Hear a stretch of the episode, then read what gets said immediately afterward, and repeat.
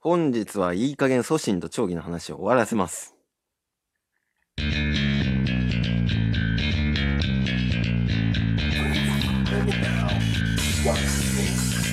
音声の未来を作りたい島の未来もつなげたいそんな野望を持つ男大野のぞみが気になる。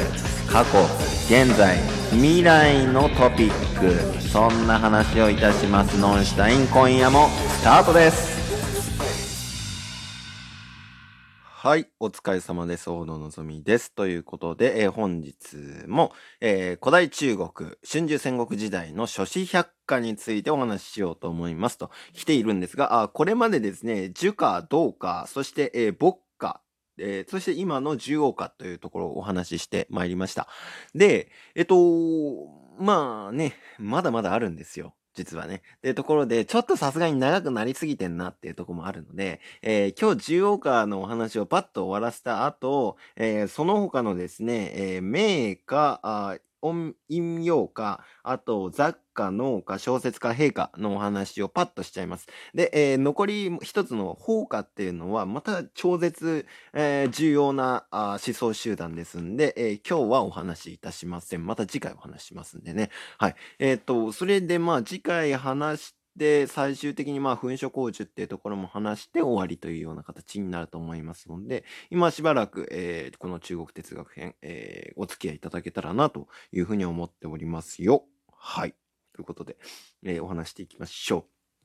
えー前回はね、えー、十王家というですね、はい、えー、合十連行という考え方を持った思想集団なんですけども、えーこの一番有名なあ祖神、そして長義の、えー二人の思想家、そして彼、この二人の物語の話の前半部分をいたしました。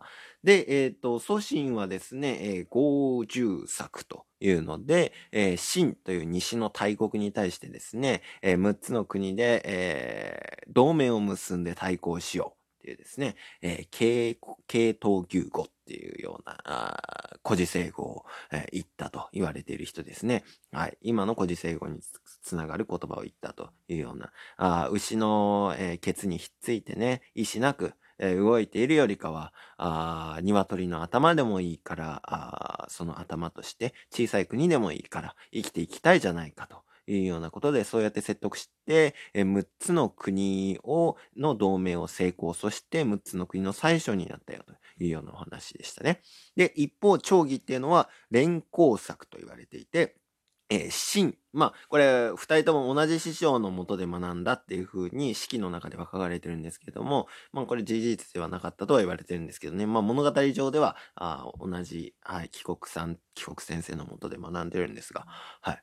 で、えー彼は逆に秦という国に仕官して、それで、えー秦の国は国で、その6つの連合を崩すというところで、えーその一つの国でも懐柔すればこっちが勝てるというようなところで、逆に、えー、合重作はあ縦のつながりっていうのを作ったんですけども、えー横に横に、要は東に東に連合というか、あ同盟を結ぶことによって、6つのつながりっていうのを立っていくっていうような、あそういう、えー外交戦略を取っていた。これが長義になります。はい。というところで、まあ、秦のね、秦との、秦対、えー他の6つとの攻防を、えーコントロールしていた2人っていうようなお話でしたよね。なんかイントネーションがあれだったね、今ね。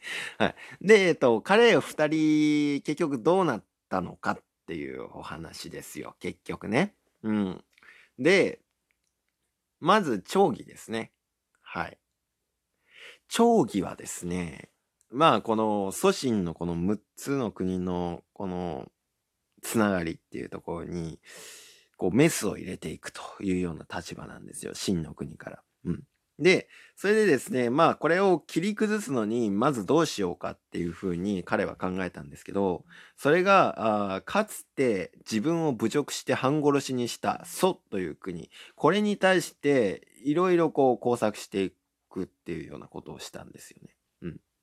で、まあ、あの、宋を持ち上げるっていうことによって、えっと、東の大国清という国とその国の同盟関係を切って、それで、えー、合重作を崩壊させていくんだっていうふうなこともできたんですよ。ただ彼は感情的にそれは許せなかったわけなんです。うん。ただ単にあそこの生と祖の関係を切るだけじゃ宋に復讐ができないから、だからこれは許せないっていうふうに思ってですね、とりあえず、えー、祖に対してですね、この、まあ、小っていう地域があるんですけども、この地域の、えー、600四方を割譲しますから、生徒の同盟を破棄してくださいっていうふうに申し入れるんですよ。長義がね。うん。するとですね、長義はですね、これはいい物件だって思って喜んでですね、生徒の国の、えー、関係を切っちゃいます。はい。これによって合重策を、えー、切り崩します。蘇っていう国はね、南の大国ですんで、めちゃくちゃ強いんですよ。それはそれでね。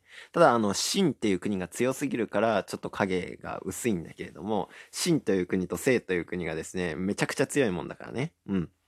なんだけど、その蘇がですね、えー、秦の方に着いたってとこで、合重策はもう崩壊してしまいます。で、彼はですね、それだけじゃなかったんですよ。うん。で、600四方割譲するよっていうふうに言ってたので、えー、祖はですね、その割譲しにもらいにですね、将軍を派遣します。その、うん。すると、まあ、北将軍に対してですね、長義は、はい、じゃあ、お約束の六里四方の土地を割譲しますよ。っていうふうに言ったんですよ。あれあれ？お前600里っつっただろうが、この野郎っていうふうになるんですよ、当然ね。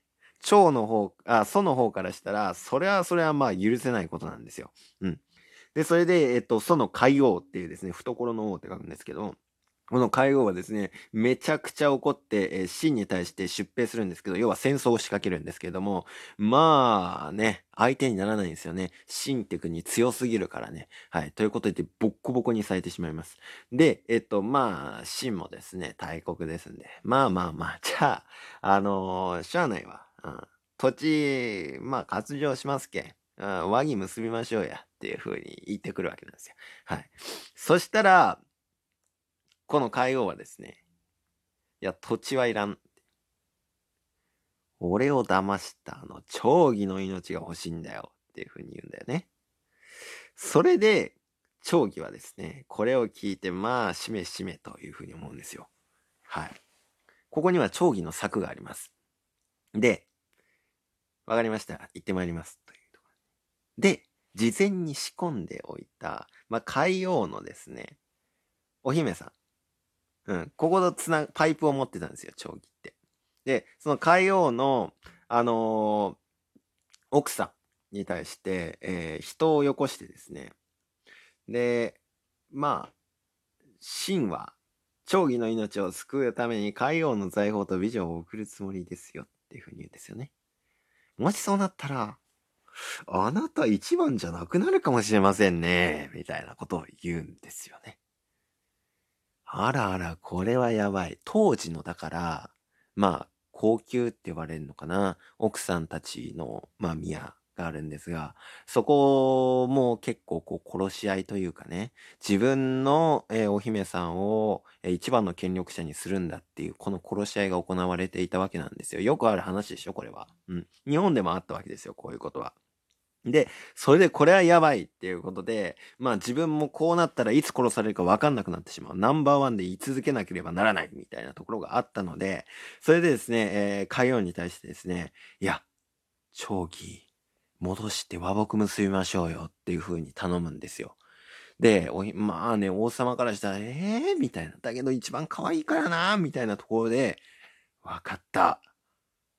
もう和睦結んで、長義は元の場所に戻すよ。でして、長義は、なんとですね、土地を割譲せずに、かつ、合重策も切り崩して、命の安全も保たれたものは真に返されるんですよね。すっげえ、えー、すっげえ作なんですよ、これが。うん。で、それでですね、まあ彼、まあこういう頭が回るという部分もあるし、感情的になる、ちょっと熱い部分も持っているっていうのが長義なんですが、うん。なんですが、あのー、まあ、彼もですね、頭がとても回るというところもあるんですけれども、まあ、非常に舌が立つと。いうようなところで、恨みを買うというようなところもあったんです。うん。というところで、まあ、国内でですね、命を狙われます。うん。で、命を狙われて、まあ、かわしていくんですけれども、真の王様が変わった時に、まあいろいろ彼も嫌われる性格を持っていたというところもあって、頭はいいんですけど、で、策も素晴らしいんだけれども、えっと、嫌われるっていう人多い、いるじゃないですか。うん。別に友達なんかいらねえよ、み。大切なこと何なのかちゃんと考えろよ、バーカ。みたいな感じの人いるじゃないですかね。うん。まあ彼もそういうタイプだったと思うんだよね。で、次の代の王様は、長義のこと大嫌いだったんですよ。っていうところで、ここの真の国にいられなくなったので、えー、義という国に逃げます。はい。えっ、と、策があるからって言って義に逃げるんですよ。あの、この五、えっ、とね、十王家の、えー思想の人たちって、結構ね、全国、広い大陸をもうあちこち飛び回るっていうことで、えー成果を上げてきた人なので、策があるから義に行くわっつって、で、義に逃げるんですよ。で、それでこ、そっちの義で最初になるんですけど、まあ、一年後ですね、謎の死を遂げて、えー、まあ、この世から去るというような、まあ、こういう最後を迎えます。